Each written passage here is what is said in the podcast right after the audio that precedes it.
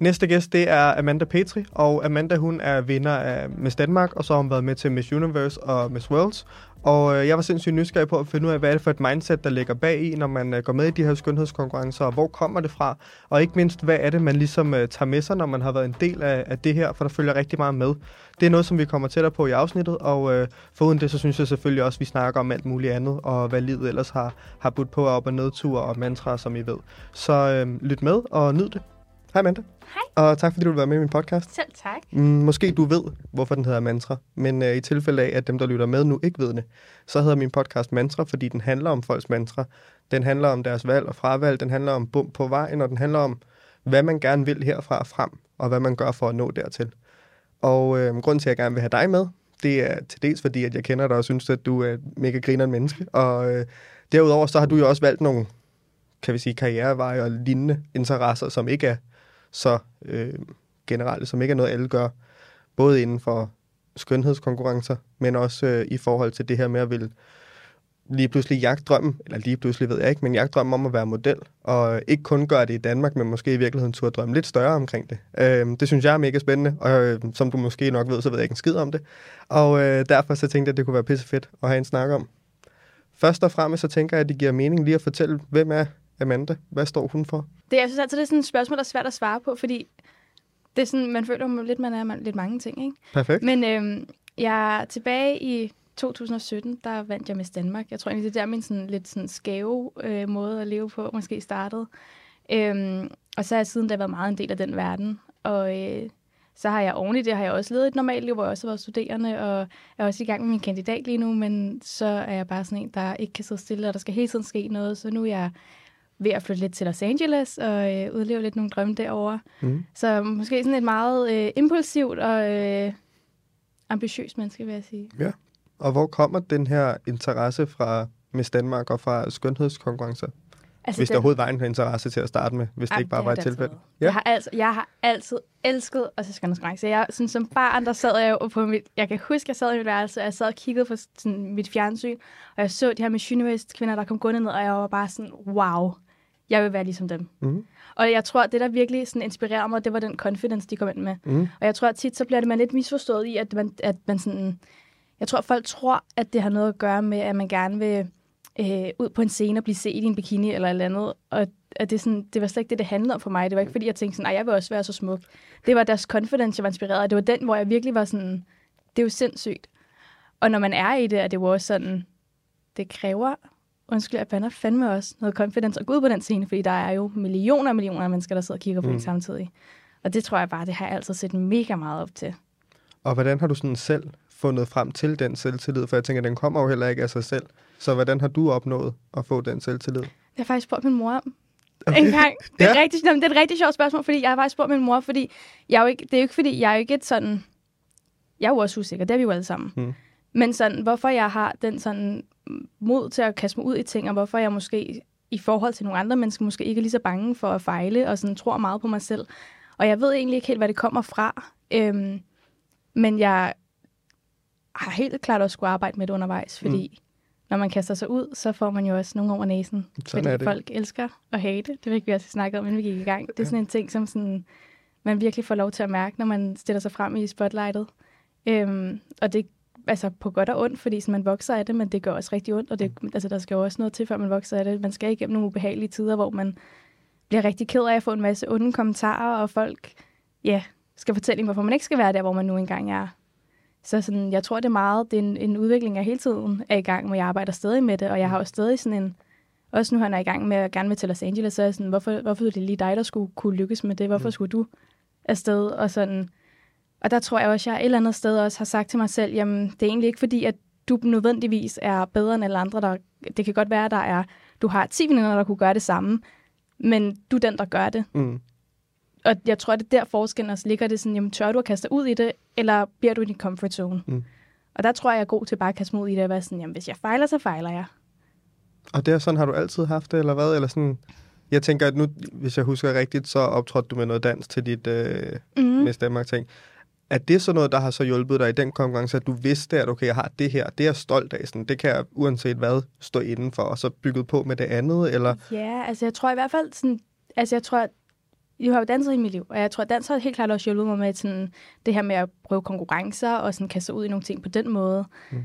Øhm, men jeg ved ikke, jeg tror, nogle gange så føler jeg, at jeg måske heller ikke tænker sådan voldsomt meget, og det lyder sådan lidt dumt. Men nogle gange tror jeg, jeg ved ikke, om jeg, sådan, jeg tror ikke, jeg tænker så meget over den. Altså inden jeg meldte mig til med stand fordi jeg sådan sad og overvejede sådan, hvad nu hvis jeg fejler, og hvad nu hvis mm. jeg, jeg er meget sådan drevet af, men hvis jeg vil, gerne vil det her, men så skal jeg jo gøre det. Og så er der jo ikke nogen, noget, der skal ligesom skal stoppe mig i det. øhm, Fedt. Ja. Men det er også sjovt, fordi at jeg så, jeg tror, det er Mr. Beast, som jo er kæmpe stor på YouTube, men som han siger det der med, at alle bliver dømt skøre, indtil at de opnår det, de er i gang med, og så bliver de kaldt for genier. Lige præcis. Og det er, sådan, det er meget sigende for sådan ja. de der lidt outrageous ting, man gerne vil. Som for eksempel at skulle være model i Los Angeles, præcis. hvor mange vil sikkert sige, hvad det er for en tosset ting at kaste over bord, så så tage afsted dertil for ingen verdens nytte. Ja. Men hvis du så opnår det, så kommer alle de samme mennesker til at være sådan, wow, hvor var det flot, at Præcis. du tog derover, hvor var det vildt, at du opnåede det, hvor var det godt gået, du ved. Lige nu er du bare ikke i det stadie, men lige så snart man kommer til det Præcis. stadie, så er jeg sikker på, at de fleste også ligesom vender den om. Ikke? Ja, jeg, jeg tror også, det er også meget det der med, at jeg, jeg føler også, at sådan, det er nok det, jeg har skulle lære allermest, det er at lægge det der fremme med, hvad andre folk tænker. Mm. Sådan, det er egentlig sjovt, du bringer det op, fordi det, det er sådan, det er jo en ting, man ikke kan lade være med. Jeg ved ikke, hvorfor vi er sådan som mennesker, men vi tænker altid så pisse meget over, hvad alle andre mennesker tænker. Og ej, hvad nu hvis de nu synes, jeg er en taber, fordi jeg gør det her? Hvad nu hvis de nu synes... Og, det, og sådan, jamen, så kan du sidde og leve et helt liv, hvor du sidder inde i din lille lukkede boble og ikke gør noget, fordi du er bange for, hvad andre folk tænker om mm. det. Eller så kan du sige, og hvad så, hvis der er en eller anden, jeg kendte for 10 år siden, der synes, jeg er blevet en taber? Eller hvad nu, hvis ja. at øh, Bente fra Vejle synes, at jeg er lidt mærkelig? Eller altså sådan, mm. hvor kan det være lige meget, hvis du går efter de ting, du gerne vil? Mm. Og det tror jeg, det er noget, jeg virkelig har skulle arbejde meget med også. Altså det her med sådan at lægge det fremme og sådan sige, jamen det kan godt være, at der er nogen, der synes, at jeg er mærkelig, når jeg gør det her, men det kan også være, at jeg lykkes med det, og hvor vil det bare være fedt for sig. Mm. Helt sikkert. Men er det sådan, er det egentlig en generel ting i din familie? Altså, er din mor også sådan? Mm. Jeg tror måske... Jeg tror, jeg er mere... Altså, jeg tror, min mor, hun gør også de ting, hun gerne vil, men jeg tror klart, jeg har sådan noget med at kaste mig ud i ting, har jeg med fra min far. Okay. Øhm, nu er min far død, men da han levede, var han også sådan... Altså, han var meget sådan... Han sagde altid, hvor der vilje er der vej. Og det tror jeg også sådan, har resoneret meget med mig i mit liv, at sådan... Det kan godt være, at tingene ikke lykkes, mm. og det kan godt være, at det går, men hvor der vilje er der vej. Og det kan godt være, at vi ikke når hele vejen, men vi kan nå noget af vejen. Mm. Øhm, min far, han var øh, for eksempel ingeniør og gik øh, arbejdet i Novo og begyndte så at spille poker og blev professionel pokerspiller og stoppede med sit arbejde der. Så sådan, jeg har jo har du ikke helt på fremmed der med at gå nogle lidt sjove veje. Ikke? Ja, det er sindssygt. Ja. Shit, mand. Ja, så jeg tror, sådan på en eller anden måde har jeg jo nok fået det lidt med hjemmefra, uden jeg egentlig har tænkt så meget over det. Fordi da han gjorde det, var det jo ikke, fordi jeg tænkte, ej, hvad laver du? Det var jo bare sådan, nå ja, ja. du skal far være pokerspiller. Godt for ham. ja, altså, så og så med, fulgte med på en skærm, når han sad og spillede, og var sådan, nå, sjovt. Ej, hvor vildt. Ja. Men ja, det, ja, selvfølgelig. Det er sgu da også et voldsomt spring at tage. Ja, det er det jo. Men jeg, jeg tror også, altså sådan, ja, så tror jeg også, når man først har taget et spring, så tror jeg også, at så begynder man også at få lyst til mere. Og det er lidt Præcis. det, jeg kunne mærke med det her med Miss Danmark, fordi så var jeg sådan, jamen nu havde jeg ligesom været til Miss Danmark. Jeg havde vundet Miss Danmark. Jeg havde været til Miss World. Jeg har været til Miss Universe. Jeg har ligesom gjort de ting, jeg virkelig gerne ville ind for det. Jeg har opnået min drømme for det. Og så tror jeg lidt, jeg stod tilbage efter Miss Universe med sådan en følelse af, hvad så nu? Mm. Hvad skal jeg så? Fordi det var ligesom det, jeg havde kæmpet for i så mange år. Det var det, jeg havde drømt om i så længe. Og så var man lidt sådan... Jeg, jeg kan huske, jeg var sådan lidt... Jeg havde sådan lidt et tomrum bagefter, fordi det, det var sådan lidt, hvad, hvad skal jeg egentlig? Mm. Og så er jeg jo så endt ud i det her med Los Angeles og skulle arbejde efter det. Og hvorfor lige USA egentlig? Jeg tænker, det kunne man jo godt have rejst til alle mulige andre steder fra, eller du kan vel have været i Milano eller London for den sags skyld. Hvorfor blev det lige øh, LA? Okay, nu giver jeg dig et sådan noget svar. Fordi jeg vil så gerne sige, at der var sådan alle mulige store overvejelser og sådan noget. Men jeg vil bare rigtig gerne til LA, fordi jeg synes bare, at der var fedt. Jeg synes, det var nice. At for det første kunne jeg godt lide, at du var engelsktalende. Mm. Og så kunne jeg godt lide, at det var sådan hele den her LA, LA-vibe, og sådan det her med, at der var varmt hele tiden, jeg kunne godt lide godt vejr, og det var tæt på stranden, og det var sådan egentlig nogle meget overfladiske ting, okay. i det. Det var meget sådan, kan mit content showbiz. blive godt? Ja, det kan det, fordi der er varmt Præcis. og sommer altid. Og hvor vil jeg gerne leve i LA, ikke? Altså, skal, kom nu. Levede det så op til forventningerne egentlig, da du Alt så var der? Det er det rigtigt? Den er ja, sindssygt. Jeg elsker det. Altså, sådan, jeg, jeg vil sige, det der noget, der kom bag på mig, og noget, som jeg også sådan nu skal jeg jo snart tilbage til læge også, eller snart, jeg er i gang med at få et arbejdsvisa og sådan noget, og det, det tager tid, så sådan... Øh, men det, jeg sådan ligesom kæmper med i forhold til at skulle tilbage, det er, at tanken om at skulle væk fra alle mennesker. Mm. Fordi det her er meget svært. Jeg er meget familiemenneske. Jeg har meget sådan... Ja, både venner og familie, det er, sådan, det er meget svært for mig at være væk fra dem. Og jeg havde virkelig også nogle dage, hvor jeg var sådan, puha, Øhm, jeg tror ikke, jeg vil sige, at jeg føler mig ensom, for det gør jeg måske ikke rigtig så meget. Jeg er ret god til at være i mit eget selskab. Fedt. Men, men jeg kunne godt mærke, at det var hårdt for mig at være væk fra dem, fordi jeg savnede dem, og jeg får sindssygt meget FOMO. Jeg lider så meget af FOMO, når andre mennesker er sammen, og jeg ikke er med. Altså, det kan jeg slet ikke tåle. Nej. Og sådan, min familie ringede til mig på FaceTime, og jeg sad med på, når de var sammen, og jeg var bare helt sådan, Nå, at det jeg kunne næsten tude over det. Øhm, så det er sådan, det synes jeg er hårdt. Men selve LA, love it. Er de ikke også gode til at komme og besøge dig? Og sådan, altså, jeg tænker, Jo. det gør de vel stadig fremover også, og Ja. Mark gør jo også. Ja, så sådan, jeg tænker, det gør det, han. Men det, men det er jo, altså, men det er jo svært, og det er også det, fordi sådan, både min mor, min bror og min kæreste, de har jo alle sammen også et arbejde herhjemme, og det, altså, de kan, ja, jeg ved heller ikke hvorfor, altså, jeg er også sådan, I kan bare sige op, fordi we're going this. to Hollywood, baby, altså.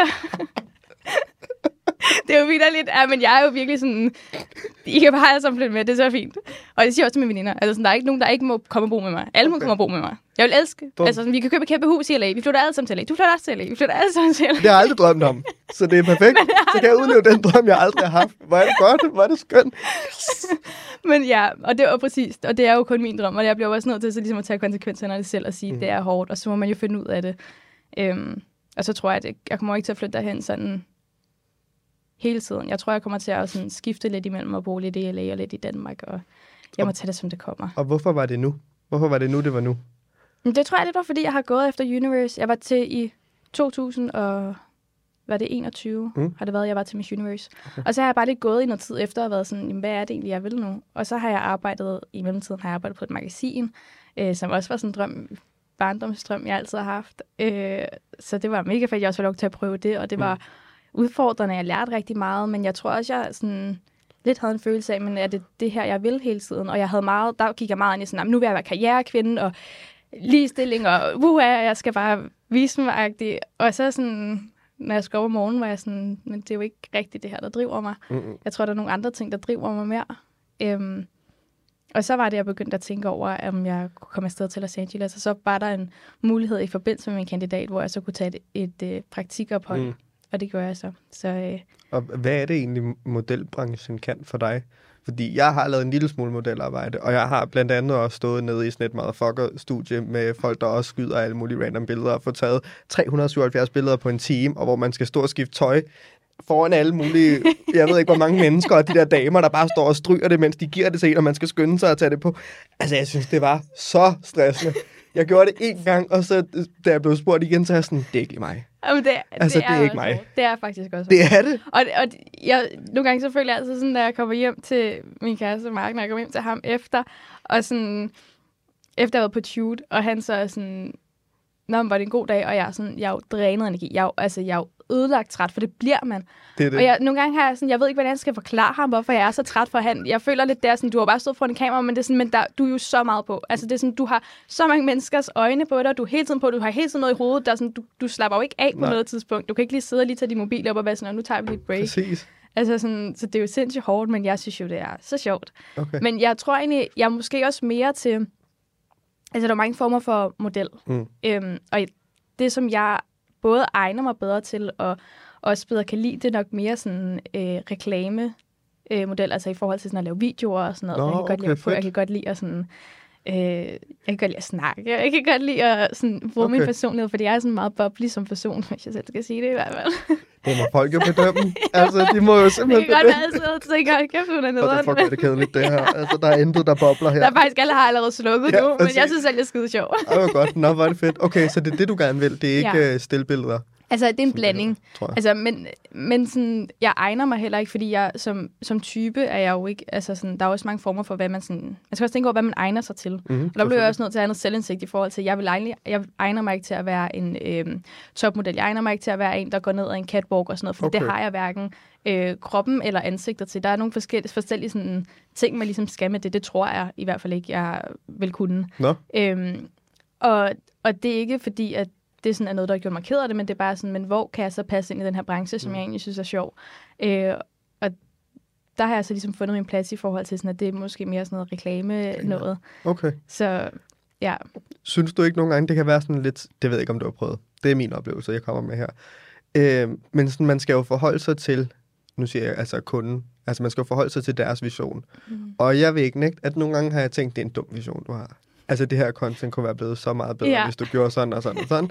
Det er fint nok, jeg skal nok gøre det, og så går jeg derfra, og så er jeg sådan, jeg ser ikke lige så godt ud, som jeg kunne have gjort. Ja. Deres produkt bliver ikke lige så godt, som det kunne være blevet. Men nu er det, hvad det er. Ej, det kan jeg så godt relatere til. Jeg tror faktisk især som kvinde også, i forhold til, når der så er nogen, der ligger ens make-up, og man kommer ud, og man bagefter kigger på det, og man er sådan, hvorfor ser jeg sådan her ud? Altså sådan, hvorfor vil I betale for mig, når jeg ser sådan her ud? Hvad er det for make-up at ligge på mig? This is not my best look. Ja, og det, og det er jo virkelig sådan, og der skal man virkelig være professionel og tænke, de ved, hvad de laver, mm. Og de ved, hvad de godt vil have, og de vil godt have den her side frem i mig, som jeg åbenbart ikke selv kan lide.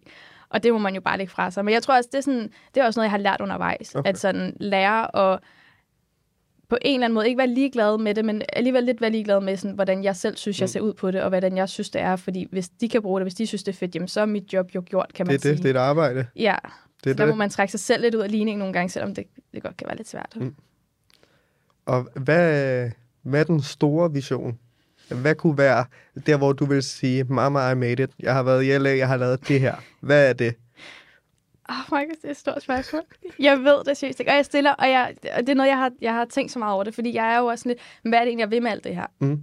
Fordi nu har jeg det mega hårdt med at skubbe væk fra alle mennesker, har jeg jo lige sagt, og sådan, og jeg, jeg synes, det er sjovt, det jeg laver, men på et eller andet tidspunkt tænker jeg også, at jeg skal have børn, og der ser jeg ikke mig selv bo i LA. Mm. Og sådan, der har jeg været sådan lidt, hvad, hvor er det egentlig, jeg vil hen? Og jeg ved det faktisk ikke. Men jeg også sådan, nogle gange tror jeg heller ikke, man behøver en plan. Nogle gange tror jeg også, man bare skal sige, jeg kan mærke, at der er noget her, der driver mig, og så tager jeg det, som det kommer. Og det kan også være, at jeg om fem år sidder på en kontorplads igen, og Mm.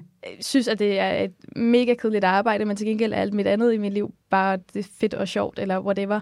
Men så tror jeg, så er det jo noget, jeg er kommet frem til, fordi jeg har prøvet det andet. Præcis. Og jeg kan i hvert fald bare mærke, og jeg tror også, det var meget det, der drev mig. Jeg er rigtig bange for ikke at gribe chancer, når de er der. Jeg er bange for ikke at prøve ting af, fordi jeg har ikke lyst til at sidde tilbage og tænke, "Og hvad nu, hvis jeg havde prøvet det? Mm. Eller, ja, jeg er sådan... Jeg har virkelig en frygt for at skulle sidde tilbage, når jeg er gammel, og fortryde, at der er nogle ting, jeg ikke har Mm. prøvet. Øhm, så nogle gange, så tror jeg ikke, jeg har en plan. Altså for eksempel med Danmark, der havde jeg en plan. Der Ja. vidste jeg godt, I'm in it to win it. Jeg vidste fra sekundet, jeg sendte Men det er også meget sådan en linær ting. Præcis. Det starter her, det slutter her. Vi skal ligesom være Præcis. nået hertil, ikke? Hvor sådan, det her er sådan, der er så meget, der er åbent, og alt kan ligesom ske også. Og alt kan ikke ske. Altså, det kan også være, at jeg kommer derhen, og jeg ikke får nogen jobs, og jeg ikke får noget overhovedet. Mm. Altså, sådan, nu har jeg signet med et agency, og det er jo fedt, men det er jo mig selv, der skal ind til en casting, og sælge mig selv derfra også, Ja, kan ja, man sige. præcis. Men jeg ved, at jeg også vil prøve noget skuespil af. Og det er Ja. jo sådan, jeg har aldrig prøvet at spille skuespil før. Men igen, jeg kan godt lide at kaste mig ud i ting, Ja, og ja. jeg har altid sådan synes, "Nå, det tror jeg også, jeg vil synes var sjovt. Så det sagde jeg også til mit øh, agency, jeg var sådan, fordi de også repræsenterer skuespillere, så var jeg sådan, jeg tror godt, jeg langsomt bevæger mig derhen også, hvor de var Mm. sådan, det synes vi så fint, vi sender dig til nogle skuespillertimer, hvis, sådan, Ja, hvis fedt. det er det, du vil, så finder vi ud af det. Ja, ja. Så jeg er meget, tror jeg er meget åben. Men det kan jeg godt altså forstå. Man skal kraftedeme ikke tro, man ved, hvor livet er på vej hen. Altså, Nej, for det gør man jo ikke. Og, det, og jeg tror også, at det sådan, man lærer jo også undervejs, at man ved ikke, hvor livet tager en hen. Nej, præcis. Altså, jeg vidste ikke, jeg skulle lave en podcast, hvis du havde spurgt mig i slutningen af august, starten af september. Og nu er vi her Og i det slutningen af året. Og hvor er det fedt! Jeg elsker det. Altså, hvor jeg er det fedt! Men, men sådan, du ved, det er det, jeg mener med, at der skal så lidt til, for alting ændrer sig. Præcis. Men nogle gange, så har man bare en, en drøm, hvor det er sådan, det her var det, jeg gerne Mm. ville sige, jeg havde gjort, ikke? Og det kunne godt være, at du havde haft det. Det kunne godt være, at der var et, jeg kender jo ikke branchen, så jeg ved ikke, hvad der er det, men Altså, jeg havde, inden jeg tog afsted til Los Angeles her første omgang, så var jeg sådan, der havde jeg et mål om, at jeg øh, gerne ville blive signet med et agency. Det var sådan, det var mit, mit mål. Og jeg tænkte, det kan godt være, at det kan blive svært, og det var det også, men jeg tænkte, det, det er ikke muligt. mm, selvfølgelig. Hvor nu er jeg sådan, nu er jeg blevet det, og så tror jeg, at nu skal jeg i gang med at prøve det. Og jeg ved også, at når jeg så først, fordi jeg er sådan en, der altid drømmer, og jeg er sådan en, der altid, jeg har altid sådan, "Nå, men nu skal der ske det her, nu skal der ske det her. Så jeg tror også, at når jeg først kommer derhen og får prøvet det af, så får jeg helt sikkert nogle ting, hvor Mm. jeg tænker, at, at det her kommer til at blive fedt, eller Fedt. ja. Men ja, jeg tror, at nu har jeg jo Ardian inde, som jo også er skuespiller. Og jeg tror bare, det, man skal huske på, det er det der, hvis man forbereder sig. Hvis man, hvis man læser rollen, eller hvad end det er, og man lægger sig selv i det. Hvis man så ikke bliver valgt, så er det ikke fordi, at, at man er dårlig. Det er bare fordi, du skulle have noget andet. Mm. Og jeg tror virkelig, det er det, der gør sig gældende både i skuespiller- og modelbranchen langt hen ad vejen. Helt sikkert. Altså sådan, at det er jo bare et, et look og et bestemt ting, som der er nogle mennesker, der har op i hovedet. Og det er bare ikke altid, man stemmer overens med det, og så bliver man valgt fra på det, ikke? Præcis. Så jeg tror sådan, så længe man har det i mente, og som du selv siger, måske bare tager det læring, der er hen ad vejen, så skal det ikke gå galt, tænker jeg. Nej, og jeg, og jeg tror også det, og det er en virkelig god pointe, det der også, fordi det her med at sådan, igen tage sig selv ud af ligningen i det, og være sådan, at Jamen, det kan godt være, at jeg ikke lige var det bedste match til dem, og det kan også godt være, at jeg slet ikke er en godt match til den her branche generelt. Mm. Det kan også godt være, det det, Ja. jeg finder ud af. Men så har jeg prøvet, og så kommer jeg ikke til at sidde tilbage, om, så har jeg ligesom ro omkring det. Jeg kommer ikke til at sidde tilbage og tænke, ej, hvad nu, hvis jeg havde prøvet det? Mm-hmm. Ja, og igen, du, du ved, du vil aldrig vide det, hvis ikke du havde gjort det. Altså ligesom, jeg har siddet grunden til, at jeg ikke har lavet en podcast 100 gange, skulle jeg til at sige, det er jo fordi, jeg tænkte, at der er masser af andre, der er bedre end mig. Præcis. Så sådan, hvad, skal, hvad skal min podcastplads være? Men altså, hvad er det for en idiotisk holdning at have? Fordi det er jo mig, der gør min podcast til min podcast. Ligesom at det er dig, der gør, hvad end du bringer til bordet i forhold til det til dig. Så sådan, du vil aldrig vide, om der er en plads eller ej, før du gør det. og For der er jo ikke nogen, der er dig. Og jeg tror også, det, det er lige præcis det med, at sådan, vi har altså noget forskelligt at byde på, og det er ikke fordi, altså, det er ikke fordi, der er ikke andre, der kan gøre det. Men måske er du den, der ved det mest, og måske er du den, der rent faktisk gør det og springer mm. ud i det. Og det, jeg tror, det er også tit, at der forskel egentlig ligger på folk, fra dem, der egentlig gør de her lidt sådan anderledes ting og, og lykkes med det. Det er, at de har faktisk kastet sig ud i ting. Og måske har de kastet sig ud i 40 ting, før de har fundet den ting, de så er, er lykkedes med. Ja, ja. Men, men det med at gøre det og ture det, det tror jeg bare er så vigtigt. Ja, og jeg synes et eller andet sted også, det er først noget, jeg sådan har tænkt over senere, men jeg synes, det er, det er den eneste sådan rigtige måde at ære livet på, det er at få så meget ud af det som muligt. Altså sådan, der er ikke særlig meget ved at leve livet, hvis du bare gør det, der er nemt, eller sådan det, der er foran dig lige nu hele tiden. Fordi så kunne du i realiteten have været erstattet af alle mulige andre. Det er lige præcis, fordi du gør noget andet. Det er det, der er spændende for alle omkring dig. Det er det, der gør en forskel. Så sådan, og igen, jeg har det meget ligesom du har. Det kan godt være, at den her podcast, den har jeg måske i tre år, så vil jeg hellere bare have 8-16 job kun igen. Og så kan det være, at jeg vil have en familie, og så var det bare det. Men så har jeg det mindste i de her år og den her tid gjort alt muligt, jeg synes var mega fedt og anderledes. Ikke? Og man har prøvet det. Mm. Og, man, og jeg tror også, at sådan, jeg tror også nogle gange, så er man også så fokuseret på, om man, om man lykkes med ting, eller ikke lykkes med ting. Og nogle gange tror jeg også, man i stedet for bare skal se det som, at jamen, det er måske processen, der er vigtig. Mm. Måske er det ikke vigtigt, hvor vi ender hen, men det er vigtigt, at vi har prøvet det, og hvad vi har lært undervejs i det, fordi vi lærer jo alle ting, vi kaster os ud i. Mm. Og det tror jeg er, er noget, jeg virkelig også kunne mærke i mit liv, at jamen, det kan godt være, at jeg ikke er lykkedes med alle ting, jeg har gjort, men jeg har lært af alt, jeg har gjort. Mm, og det, præcis. det synes jeg er så fedt, og det tror jeg også, jeg kommer til at... Altså, det ved jeg allerede, at hvis jeg står om et halvt år og siger... Eller jeg tror faktisk, jeg kommer til mit visa er klar med halvt år. Men hvis jeg står om et år og siger, der, det lykkedes ikke i, LA, og det går slet ikke, og jeg, jeg kan ikke få det til at hænge sammen økonomisk, og jamen, så har jeg prøvet det, og så har jeg sikkert lært sindssygt meget af det. Mm. Og det, det vil jeg bare ikke være foruden. Præcis. Har du, har du nogen, du sådan gerne vil gøre stolt, eller sådan en drivkraft af den type? Fordi for eksempel for mig, så er en af grundene til, at jeg også springer ud i alle de her ting, selvom jeg synes, det er totalt du ved, over grænsen halvdelen af tiden. Det er jo, fordi jeg vil gerne på et tidspunkt, når jeg får børn, have sådan, at de kunne se, at sådan, jeg er også, ligesom du selv siger med din far, der så sprang ud og så var pokerspiller i stedet for. Jeg vil gerne have, at mine børn, hvis jeg er så heldig at få nogen en dag, kan kigge på mig og så være sådan, han gjorde alt muligt andet. Sådan, du ved, han var ikke øh, bange for at tage en chance. Han var ikke bange for at vise, når ting ikke lykkes, og når de lykkes, sådan, det er det, jeg gerne vil hen til. Ikke? forbillede. Ja, eller- præcis. Og ikke kun være et forbillede i forhold til sådan, du ved, jeg vil også stadig gerne være der for dem, og jeg vil gerne have alle de der værdier, som alle forældre selvfølgelig gerne vil have. Mm. Men det der med, når de kigger ud over det, og Ja. hvem, hvad jeg har gjort, at der så er noget, der kan sådan inspirere dem til også at ture selv, ikke? Ja. Så de ikke er bange for, altså sådan, de skal ikke tro, at de skal gå på gymnasiet, eller sådan, at de skal Ja. det her eller det her. De skal også bare mærke efter, og så Ja. gøre det, de synes giver mening for dem, ikke? Har du sådan noget i den dur, der er vigtigt for dig? Jeg tror det faktisk ikke. Jeg tror, jeg tror, jeg er meget sådan... Altså, jeg kommer fra en meget kærlig og omsorgsfuld, omsorgsfuld familie, hvor at uanset hvad jeg gør, uanset hvad jeg foretager mig, så er man bare stolt og elsker mig og synes, jeg er dygtig. Fedt.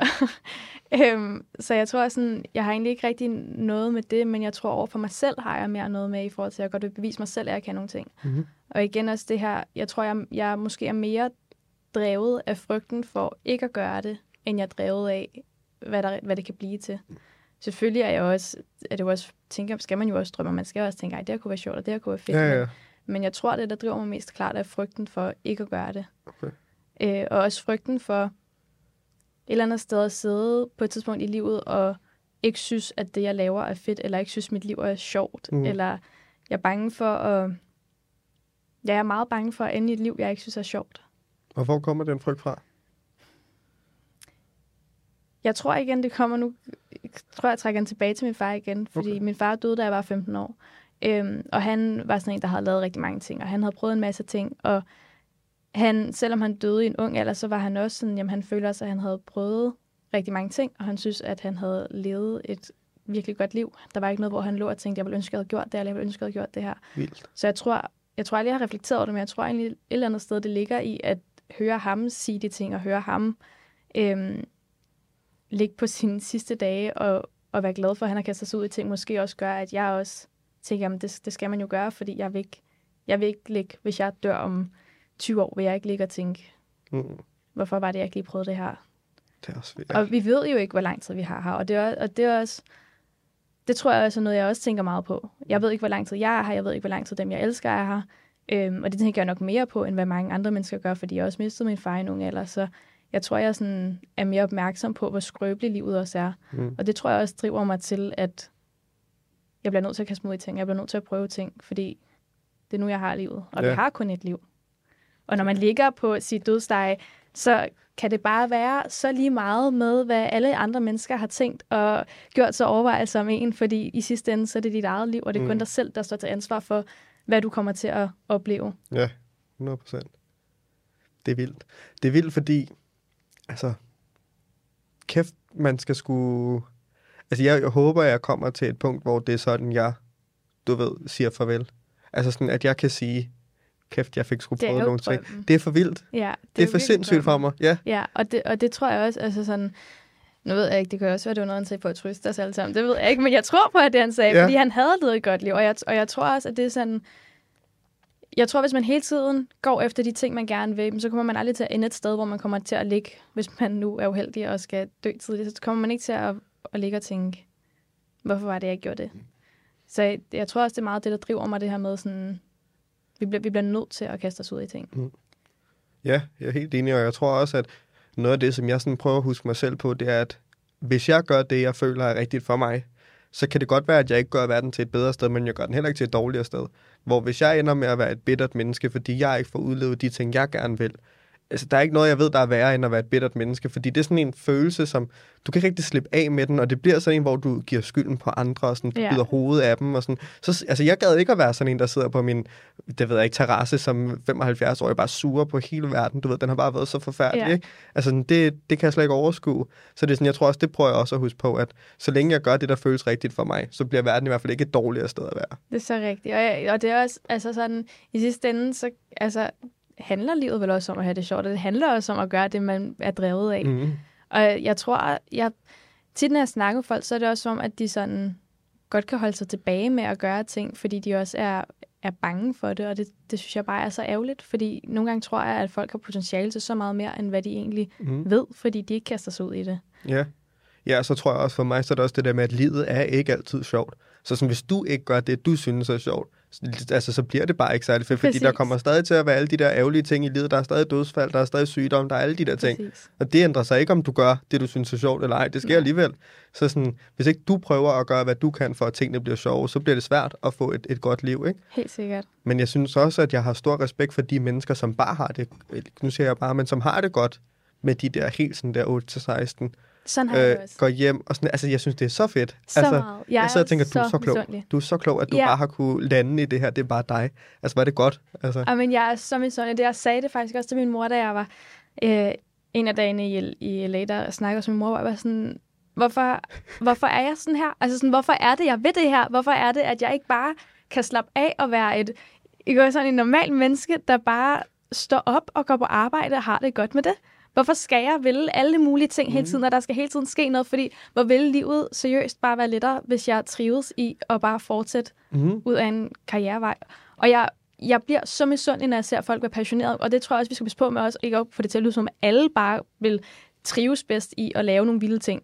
Jeg tror, at man er meget forskellig, og jeg tror helt klart, at der er nogle mennesker, der trives virkelig klart bedst i deres 8-4 job.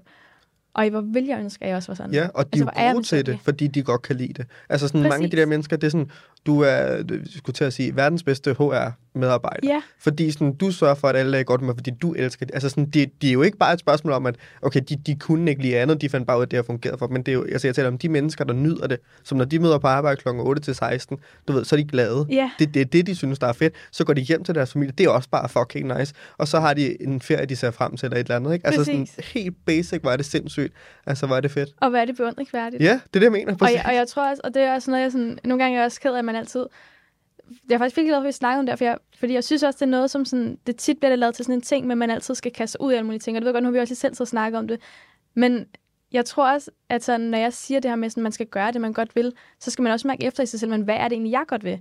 Vil jeg egentlig gerne det her, som alle på nettet går og snakker om, med at kaste ud i, og tage til Los Angeles Ja, og prøve at blive model? Er det overhovedet det, jeg vil? Eller vil jeg egentlig bare gerne sidde på et kontor og Mhm. mm-hmm. passe mit arbejde? Fordi det er jo så fair. Og hvor er det fedt. Mhm. Og det er sådan, der tror jeg, vi skal være bedre til os. Og sådan, det er som om, vi er blevet bange for 8-4 arbejde alle sammen. Ja, ja. Alle er bange for ind i det. er som om, det er tabubelagt. Det er sådan, det, der skal man ikke ende. Nej, præcis. Og det er også det der med, at vi har brug for folk, der er passionerede pædagoger, der er passionerede skolelærer, der er passionerede sygeplejersker. Altså, det er jo, det er jo, vi skal altid have flere passionerede mennesker i, i forhold til det, de laver. Ja, fordi- Vi kan ikke alle sammen rende rundt og være modeller i Nej, Angeles. fordi så vil verden jo falde sammen. det går slet ikke. Det er jo mig, man godt kan undvære. Det er jo alle de andre, man ikke kan undvære. Åh, ja. Nå, men det er jo det. Jeg synes virkelig også, ja, hvor kæft, det, øh, det kan altså noget. Men det er også, altså, jeg tror også, det er det der med, lidt ligesom du selv siger, man skal, man skal også være god til at have selvindsigt og finde ud af, jamen, hvor passer jeg ind? Mm. Altså sådan, hvad er vigtigt for mig? Er det vigtigste for mig, at jeg kan komme hjem klokken 4 hver dag, jeg kan hente mine børn, vi kan bruge 8 timer sammen, whatever, og så, så kan vi starte for. Altså er det det, der er vigtigt? Præcis. Fordi så har jeg det jo allerede agtigt. Og så er de mennesker jo bare glade. Og det, og det er jo også lidt det, som jeg også selv går og dyder lidt med, hvor et, altså sådan, da jeg først var i Los Angeles, jeg, jeg lavede faktisk, jeg er sådan en, jeg er ikke særlig øh, kunstnerisk, og jeg er ikke særlig øh, sådan, hvad kan man sige, ja, kunstnerisk kan vi godt kalde det. Men jeg fik, det kom lige over mig en dag, hvor jeg sådan sad, så var jeg sådan, eller sådan, jeg er ikke så sådan filosofisk og sådan, men en dag så kom det over mig i Los Angeles, hvor jeg sad og skrev ned på noter. Jeg tror, det var fordi, at der var rigtig meget tidsforskel, så jeg havde virkelig mange timer, hvor alle sov, og jeg var helt alene i verden, og ikke kunne snakke med nogen mennesker. Ja, Kære dagbog. Ja, virkelig. virkelig. og det tror jeg sådan... Der lige pludselig så kom det over mig, hvor jeg var sådan, så begyndte jeg at skrive mine tanker ned. Og den note har jeg faktisk gået tilbage til flere gange, fordi Okay. jeg var sådan... Det, som jeg kan mærke, når jeg sidder i Los Angeles, det var, at jeg kunne mærke, at det, der faktisk er allervigtigst for mig, det er ikke øhm, alt det her med, hvor jeg ender karrieremæssigt. Det er ikke, om jeg lykkes eller ikke lykkes med det her, men det er faktisk de mennesker, jeg elsker allermest. Det er de mennesker, der sidder hjemme i Danmark lige nu, der ligger og sover i Danmark Mm. lige nu. Det er de mennesker, som jeg ved altid er der for mig, og som jeg vil dø for. Det er de ting, der egentlig er vigtige for mig, og hvorfor er det så egentlig, at jeg sidder herovre, herover og er taget væk fra dem, når det egentlig er dem, der er de vigtigste for mig. Og det tror jeg også er noget, jeg kommer til at sådan, skulle gøre meget op med mig selv, når jeg er derhen igen, om det overhovedet er værd at skulle være væk fra dem, Mm. eller om det, jeg egentlig egner mig bedst til personligt, er at have et mere normalt, stille og roligt liv, fordi så kan jeg nemlig være sammen med dem, jeg elsker Mm. mm. hele tiden. Øhm, men det, igen, det er sådan noget, jeg må finde ud af, og det kan også ja. godt være, at jeg kommer til at lykkes rigtig godt med at pendle frem og tilbage og føle, jamen så den, den tid, jeg så i Danmark, så er man meget mere fokuseret på at kvalitetstid med Mm. de mennesker, man elsker. Men det, er sådan, det må man jo tage, som det kommer. Ja, ja, præcis. Men ja, jeg tror, at især også sådan tanken om, når jeg en dag får børn, der tror jeg, der vil jeg jo slet ikke kunne være sådan en, der var væk hele tiden. Mm. Altså der tror jeg klart, at jeg også vil trives bedst i et mere roligt Ja. miljø. Men altså i forhold til det, tror du så ikke også sådan, har det ikke også været vigtigt for dig, nu kender jeg også så sjovt nok Mark og dig, øh, og kendt Mark i efterhånden rigtig mange år, men sådan måden, I komplementerer hinanden på, altså sådan tankegang, øh, du ved, ambitioner, det hele, sådan, jeg føler også, at, at det har sådan, selvom at jeg er sikker på, at det ikke har været nemt, og det har ikke været alle de der ting, altså sådan på en eller anden måde, så har I formået sådan at komplementere hinanden på alle de der skævheder og ting, som er vigtigt for jer begge to, og sådan, du ved, som skal være på plads. Altså sådan, at det, jeg tror også nogle gange, folk glemmer, hvor vigtigt det er at have den der base af mennesker, som Så sådan meget. forstår og sådan, du ved, at, ja, altså at have det. Jeg havde ikke kunne gøre nogle af de ting, jeg havde gjort, hvis ikke det var, fordi jeg havde den base, jeg havde. Ja. Og især også øh, Mark og mig, den måde, vi ligesom sådan komplementerer hinanden på, er også, at jeg er, altså, nu ved jeg ikke, om man har kunnet opfatte det så far, men jeg er et sindssygt impulsivt menneske. Jeg er sådan, der skal hele tiden ske noget, jeg elsker, altså sådan, hvis du virkelig vil gøre mig lykkelig, så skal du vække mig om morgenen og sige, vi skal til øh, Thailand om to timer, og så er jeg sådan, woohoo, altså sådan, jeg elsker det, jeg elsker impulsivitet, og jeg elsker, at der skal ske noget, og hvor der er Mark et så rolig menneske, og han er sådan en, der godt vil vide tingene øh, tre måneder i forvejen, og øh, vil gerne vide, hvad der skal ske, hvornår og alt sådan noget. Øh, og det har været så sundt for os, når vi har været sammen i mange år. Og jeg tror, det har været så sundt for os Mm. at sådan lære af hinanden, fordi han har godt af at lære mig. Han har godt af at lære os at være mere impulsiv, men jeg har godt nok også godt af at lære ham, og sådan lige tænke tingene igennem en gang mere. Ja. Fordi det er jo også altid, altså den kontrast, vi står med, det er jo altid Mark, der ender med, at tingene ikke går galt for. Det er jo altid mig, tingene går galt for. Når vi så står ude i lufthavnen, og jeg overhovedet ikke ved, hvad der skal ske, altså, så er det jo altid mig, der skal igennem et eller andet, og jeg mist får taget alle mine ting i security, fordi jeg troede lige, at jeg kunne snige tingene igennem, eller whatever. Hvor Mark er sådan, han har jo tænkt så meget over det, så Ja. tingene går jo ikke galt for ham. Mm-hmm. Men det gør de for mig. Og det er sådan... Men samtidig, så nogle gange, så lykkes tingene jo også. Og det, Ja, ja, ja. ja. Sådan, og det tror jeg, det har vi lært virkelig meget af hinanden med sådan, at jeg har lært at lige tænke tingene i gang igennem en ekstra gang, og han måske har lært at kaste sig mere ud i nogle ting, mm. tror jeg. Håber Jamen, det er det. Jamen, det er, det er i hvert fald sådan en af de ting, som jeg tit sidder tilbage med, når jeg sådan tænker på jer. Altså sådan, det det der med, at der er udefra set ingenting, der skulle korrelere, at I to skulle kunne have et, øh, et liv, der fungerede sammen. Altså hvis man tænker på, da I mødtes, den, den ene, du ved, på DTU, og hardcore uddannelse, og jeg skal komme efter dig, og som du selv siger, kan tænke tingene igennem. Og så dig, der er sådan der impulsiv, og vi skal i byen, og liv og glade dage, og, sådan, og det er som om, at det har bare komplementeret hinanden sindssygt godt, og jeg føler det her med at, at have roen til sådan at komme hjem fra for eksempel Miss Universe og så sige, okay, hvad skal der ske nu? Og så ture sådan at gøre det. Det er jo Ja. fordi, man har en ro i de beslutninger, fordi der Præcis. sidder en modpart, som kan være sådan, Og det, og det er også sjovt, fordi noget af det første, folk altid spørger mig om, hver gang jeg kaster mig ud, så er de altid sådan, hvad siger Mark? og hver gang er jeg sådan, ja, yeah, men han støtter mig jo egentlig bare. Og det er jo så fedt at have det sådan, mm. men det, og det kræver jo rigtig meget af ham også at gøre det, og sige til sin kæreste, man lige har købt en lejlighed med at sige, jamen du tager da bare afsted, for du flytter da bare til LA, you do you boo. Men det er så rart, og det er så fedt, og jeg vil virkelig, altså sådan, jeg vil ikke kunne undvære den måde, vi støtter hinanden på, og den måde, hvor vi altid har et mindset omkring, at hvis du gerne vil det her, så støtter jeg dig i det, og så finder vi ud af, ud af det sammen. Og vi har jo også gjort at snakke omkring, jamen hvad så, når jeg tager afsted, og man kan jo have så mange bekymringer om alle mulige ting. Men jeg tror, så længe man ved, at jeg tror, det har meget at gøre med at så stole på hinanden, og så længe man Mhm. ved, hvor man har hinanden, og ved, at jamen, hvis at der er en af os, der kan mærke, at der er noget, der ikke fungerer, så snakker vi højt om det, så kommunikerer vi om det, så finder vi ud af det. Øhm, men det, det her med at, at give hinanden plads til at være det, man gerne vil være, det tror jeg er så vigtigt i et forhold, for at det kan fungere. mm-hmm. I hvert fald, hvis man er sammen med sådan en som mig, som bare vil Ja, 30 men også bare milliarder fordi, ting. I har bare begge to ambitioner, altså sådan på et niveau, man kan tage og føle på. Præcis. Altså sådan i, i hver jeres arena, men jeg tror heller ikke, at jeg tror ikke, man kan, man kan være i et forhold med en, der har høje ambitioner og sådan en villighed til de ambitioner, hvis ikke der sådan er en, en balance i, at begge to mm, har en eller anden form for sådan højt ambitionsniveau. helt Ikke? sikkert. Og, og det, ja, det er det, jeg mener, jeg synes. Og så igen have de samme grundværdier. I vil stadig gerne have børn. I vil stadig gerne have den der base. I er stadig rigtig meget familiemennesker begge Ja. to. Og sådan, du ved, det er virkelig... øh, Det er bare sjovt, for når jeg tænker tilbage, ja, så er der som sagt ikke noget, der skulle have tydet på, at det ville give mening. Men jeg synes, sådan, hver hvad, syv, otte, otte år efter, hvor lang tid det er, jeg ved ikke, seks år Ja. efter. Altså, det giver jo mening. Ja, det gør det. Og det, ja, det, det er bare det øh, stof til eftertanke, tror jeg, for mange. Ja, og det, og, og det er nemlig også det med, at sådan, og, det, og det er nok også på den måde, kan man sige, selvom at han er så koordineret, så gennemtænkt med alle ting, og jeg er så impulsiv, så tror jeg, det er rigtigt det der med, at sådan, jamen, man har det samme mindset, men man godt vil nogle ting i livet, fordi hvis at han var sådan en, der bare lå på sofaen og ikke gad at lave noget, og jeg var sådan en, der løb rundt, så ville jeg jo for det første sikkert blive træt af ham, fordi jeg ville være sådan, du godt nok kedelig. Men han ville jo også synes, jeg var Ja, forfærdelig det at være sammen med. Han ville tænke, gider du slappe af? Altså sådan, hvad har du så travlt med? Mm. Så der tror jeg også, det er vigtigt, at man selvfølgelig finder en, der har det samme mindset med at gerne ville nogle ting og være ambitiøs. Men så helt klart også det der med, at man, man bare støtter hinanden i det. Mm.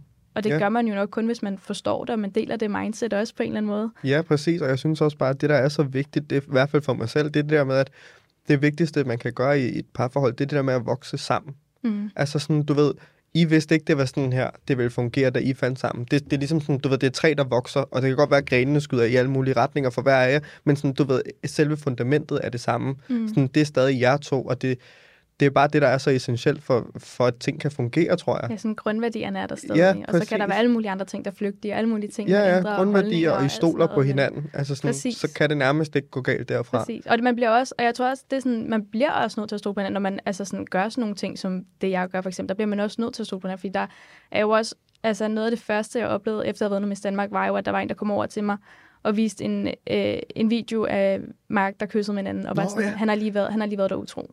Hvor sådan, det var en, en gammel video, og der havde han ikke været. Så sådan, det kræver bare, at man stoler så meget på hinanden, fordi folk vil så gerne blande sig, og de vil så gerne, jeg ved ikke, se en tvivle, eller jeg ved det ikke, jeg ved ikke, hvad det bunder af, jeg kan ikke relatere til det. Så jeg tror, at sådan, det er det vigtigste, er også bare, at man kan stole på hinanden, mm. og man har den der, det fundament. Og jeg havde jo ikke kunne gøre alle de her ting, jeg havde, hvis ikke vi havde det sammen. Mm. Så ville jeg ikke kunne kaste mig ud i tingene. Nej. Kudos til Mark. Ja, kæmpe. Jamen, det er skørt. Men det er derfor, det også er så fedt nogle gange, at de, alle gæster, jeg har haft indtil videre, har jo været nogen, jeg på den måde har kendt.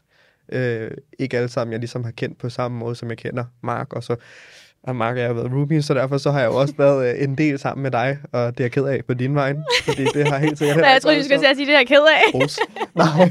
Øh, og bare stoppe den der. Ja, præcis. og det er fandme ked af, jeg skulle øh, kende dig så godt. men det er bare, det, det er fedt at se tilbage på, fordi vi er stadig sindssygt unge, relativt set, men der er kraftet mig også sket meget der. Ja. Altså sådan, ja, og jeg synes bare, at det er, det er genialt, fordi jeg, hvis der er noget, som jeg også synes, der ligesom dikterer både dig og, og Mark, så er det den der vilje til, at ting skal lykkes. Mm. Altså hvis jeg har sat mig for, at det her skal lykkes, så skal det lykkes. Yeah. Altså om jeg skal bryde 45 vægge ned, og du ved, det, det skal lykkes det her, ikke?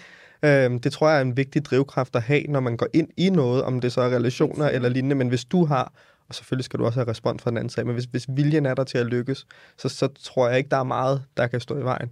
Altså så skal man virkelig være uheldig, ikke? Mm. Og det, altså, det er jo virkelig også noget, som jeg har skulle kæmpe meget med i forhold til sådan, øh, altså, da jeg har skulle afsted til Miss Universe og sådan noget, og samtidig har været i gang med, altså da jeg skulle forberede mig til Miss Universe, der var jeg i gang med at skrive min bachelor mm. special, eller hvad hedder det ikke special, bachelorprojekt, hedder bare bachelorprojekt, jeg, jeg kan ikke engang huske det mere.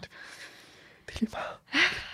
Anyway, der var jeg jo virkelig også sådan, der blev jeg jo virkelig nødt til at have viljen til, at det skal lykkes begge ting, fordi det var jo en dødsøvn, og det var sindssygt lange nætter og sådan noget, så hvis man ikke har den der drivkraft, og hvis man ikke har troen på, at sådan, det her skal nok fungere, hvis jeg bare kæmper nok for det, mm. jamen så kommer det heller ikke til at fungere. Så der skulle jeg virkelig også... Der er mange gange, hvor jeg virkelig skulle kæmpe mig selv, og virkelig sådan være drevet af min vilje, og holde fast i det der, hvor der vilje er der vej. Mm. Er det dit mantra, tror du? Måske ja. Mm. Bruger du overhovedet sådan noget? Altså er du typen, der læser de der quotes på Instagram og, og hører dem på TikTok og så er sådan, mm-hmm, det er mig? Altså ja og nej. ja og nej, fordi okay. jeg, jeg er faktisk... Jeg tror, jeg, jeg er ikke så... Øhm, igen, jeg er ikke så filosofisk et menneske nogle gange. Er det sådan... Men til tider, så kan ting jo godt bare resonere, ikke? Det behøver ikke engang være filosofisk. Ja, og det gør det jo til en vis grad, men jeg tror, jeg opsøger det ikke rigtigt. Okay. Jeg, jeg tror, jeg sådan, når jeg kommer forbi det, og jeg ser det, er jeg sådan, ja. Men jeg, men jeg opsøger det. Ja, det, det er jeg da egentlig enig med. ja. Nå, okay. Men det er sjældent, der er noget, der sådan virkelig sådan rammer mig, og det, det, det ved jeg ikke. Det tror jeg bare, fordi jeg ikke opsøger det så meget, men ja. Så når du er nede og ramme bunden, hvad gør du så for at vinde tingene? Mm. Jeg er sådan en menneske, når jeg rører ned, så rører jeg rigtig langt ned. Og så rører jeg virkelig ned i sådan, altså, jeg kan blive ulykkelig. Fuldstændig sådan knust, ulykkelig, ødelagt. Mm. Øhm, men jeg ved også, jeg, jeg trøster altid mig selv med at vide, at jeg kender mig selv godt nok til at vide, at jeg kommer stærkere igen. Okay. Øhm, så jeg tror egentlig, at det, jeg gør, når jeg ligesom er nede og har skrabt bunden, det er, at jeg altid tænker, at tingene nok skal blive gode igen.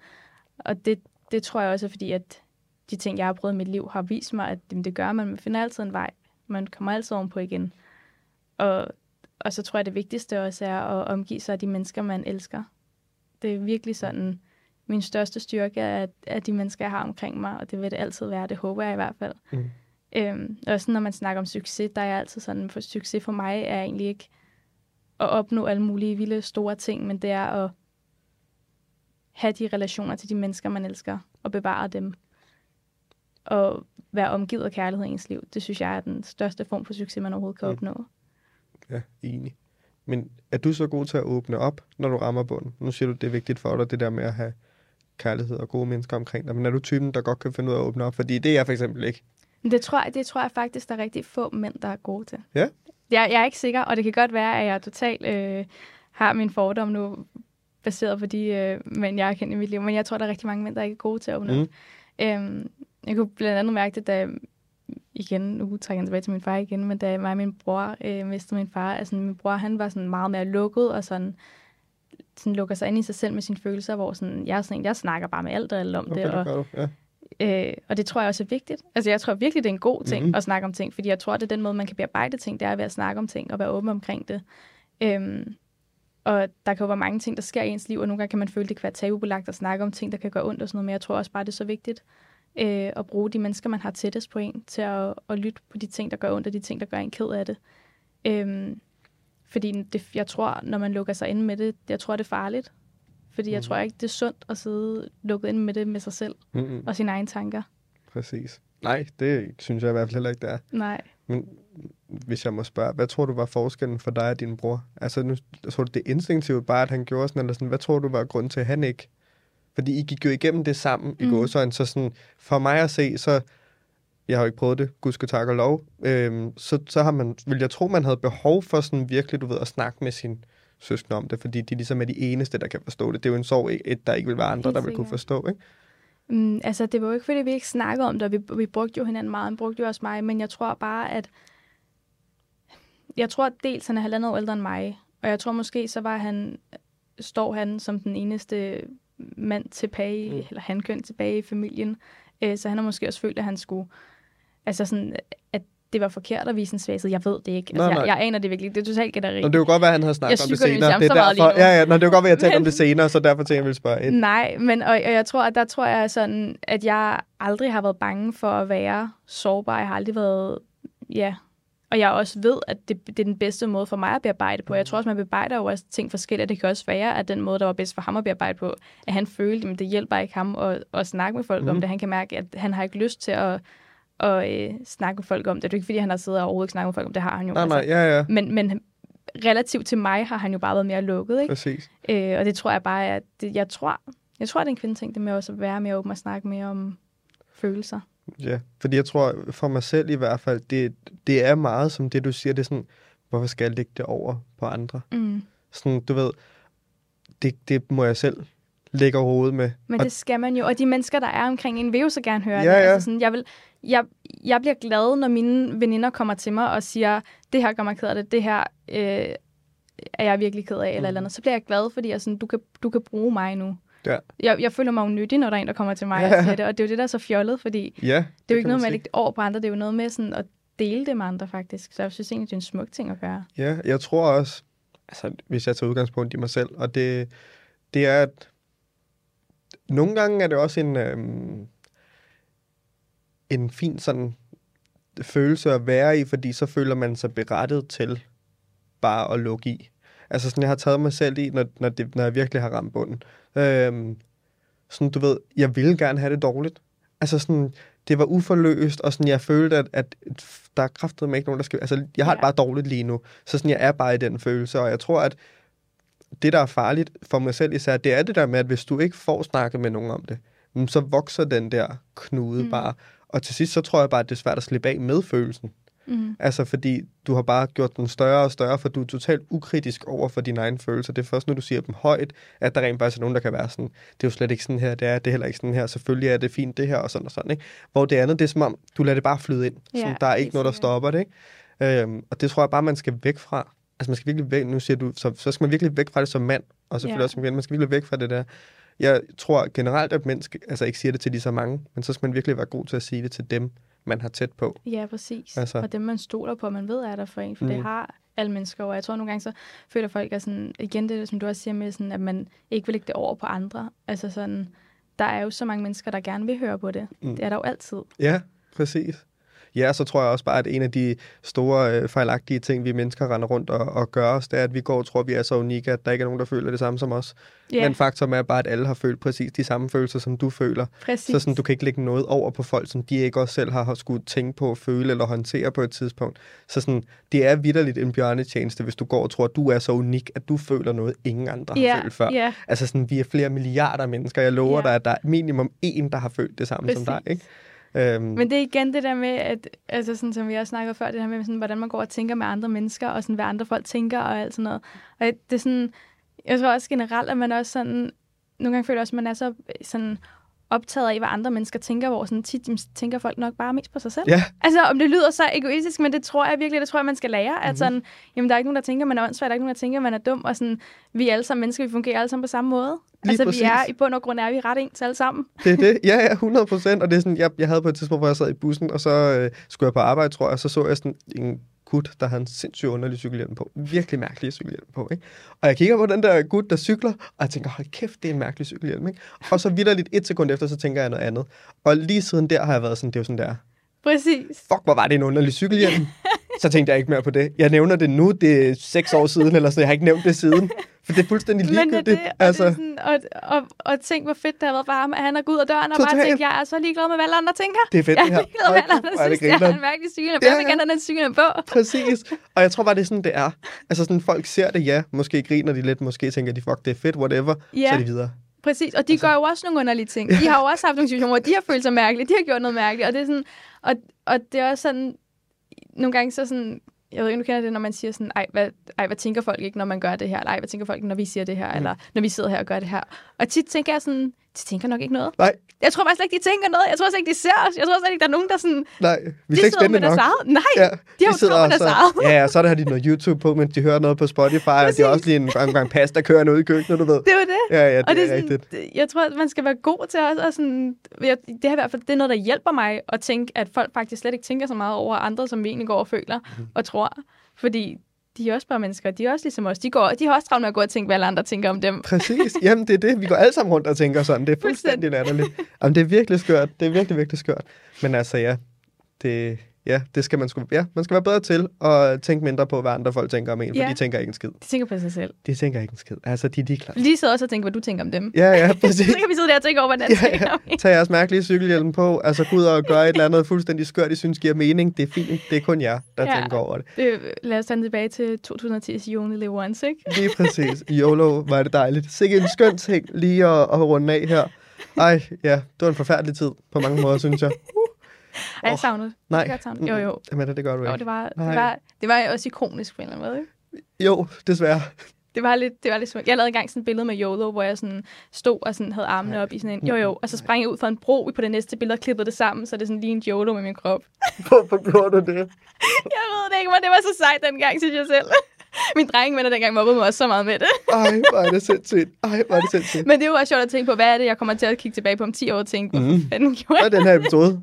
Du sidder og tænker, hvad fanden er det, jeg laver i den podcast Hvad er det, jeg siger? Øj, for helvede, hvor er det dumt. Hvor er det dumt. Her sidder jeg med to børn og kører stille og roligt barnevogn rundt om søerne. Jeg skulle ikke en skid til LA. Det var Hvad bare var det, jeg overhovedet skulle... på? Ja, ja, så dumt. Ja, så dumt. Ej, og nogle gange kunne jeg så godt tænke mig at spole frem og sådan, er det det, jeg kommer til at tænke? Er det det? Eller kommer jeg til at tænke, ej, du skulle bare vide? Eller kommer jeg til at Mm. tænke, øh, gud, tænk, du troede, at du ville det? Eller ej, jeg synes, det er så sjovt at tænke Ja, på præcis. Det er lidt ligesom det der med at få en tatovering, det som jeg også altid siger. Man skal bare, altså lige snart du får en idé om en tatovering, så skal du bare få den, fordi lige så snart du ændrer dig som menneske, så vil du have en anden tatovering. noget. Ja, Og det er lidt det samme her. Du gør jo det, du gerne vil lige nu. Ja. Så 100 procent, jeg lover dig for, der sidder en om 10 år og er sådan, det var egentlig lidt mærkeligt, Ja. at jeg lige gjorde det der. Altså sådan, hvorfor, hvorfor gør jeg lige det? Fordi det er jo kun det, du vil nu. Om 10 Præcis. år vil du jo ikke det samme. Præcis. Altså, så ja, og det er måske også det der, det jeg skal blive god til at sådan skelne imellem, hvad er det egentlig, jeg vil lige nu, og hvad er det, der er noget, der har gået og sådan fyldt mere for mig også, ikke? mm. Altså fordi sådan, nogle gange kan jeg også få sådan helt vildt impulsive ting, hvor jeg sådan, ej, nu vil jeg gerne starte min egen virksomhed. Og så er jeg sådan, går jeg ind og kigger på en masse ting med det, og så er jeg sådan, øh, men egner du dig egentlig til at arbejde 24-7, og vil du egentlig synes, det var sjovt, og sådan, de ting, du skulle give afkald på, så sådan, nej, det vil jeg jo måske Ikke ikke. præcis. Nå, Amanda, tusind tak, fordi du Selv vil være tak. med. Det har været en fornøjelse, og jeg har virkelig nyt at høre om dit mindset. Det synes jeg har været rigtig fedt. Det har været fedt at høre, at du er totalt uh, impulsiv og ikke tænker så meget over tingene i virkeligheden, fordi det ligger ikke mig nært overhovedet. Jeg tænker også alt for meget over tingene.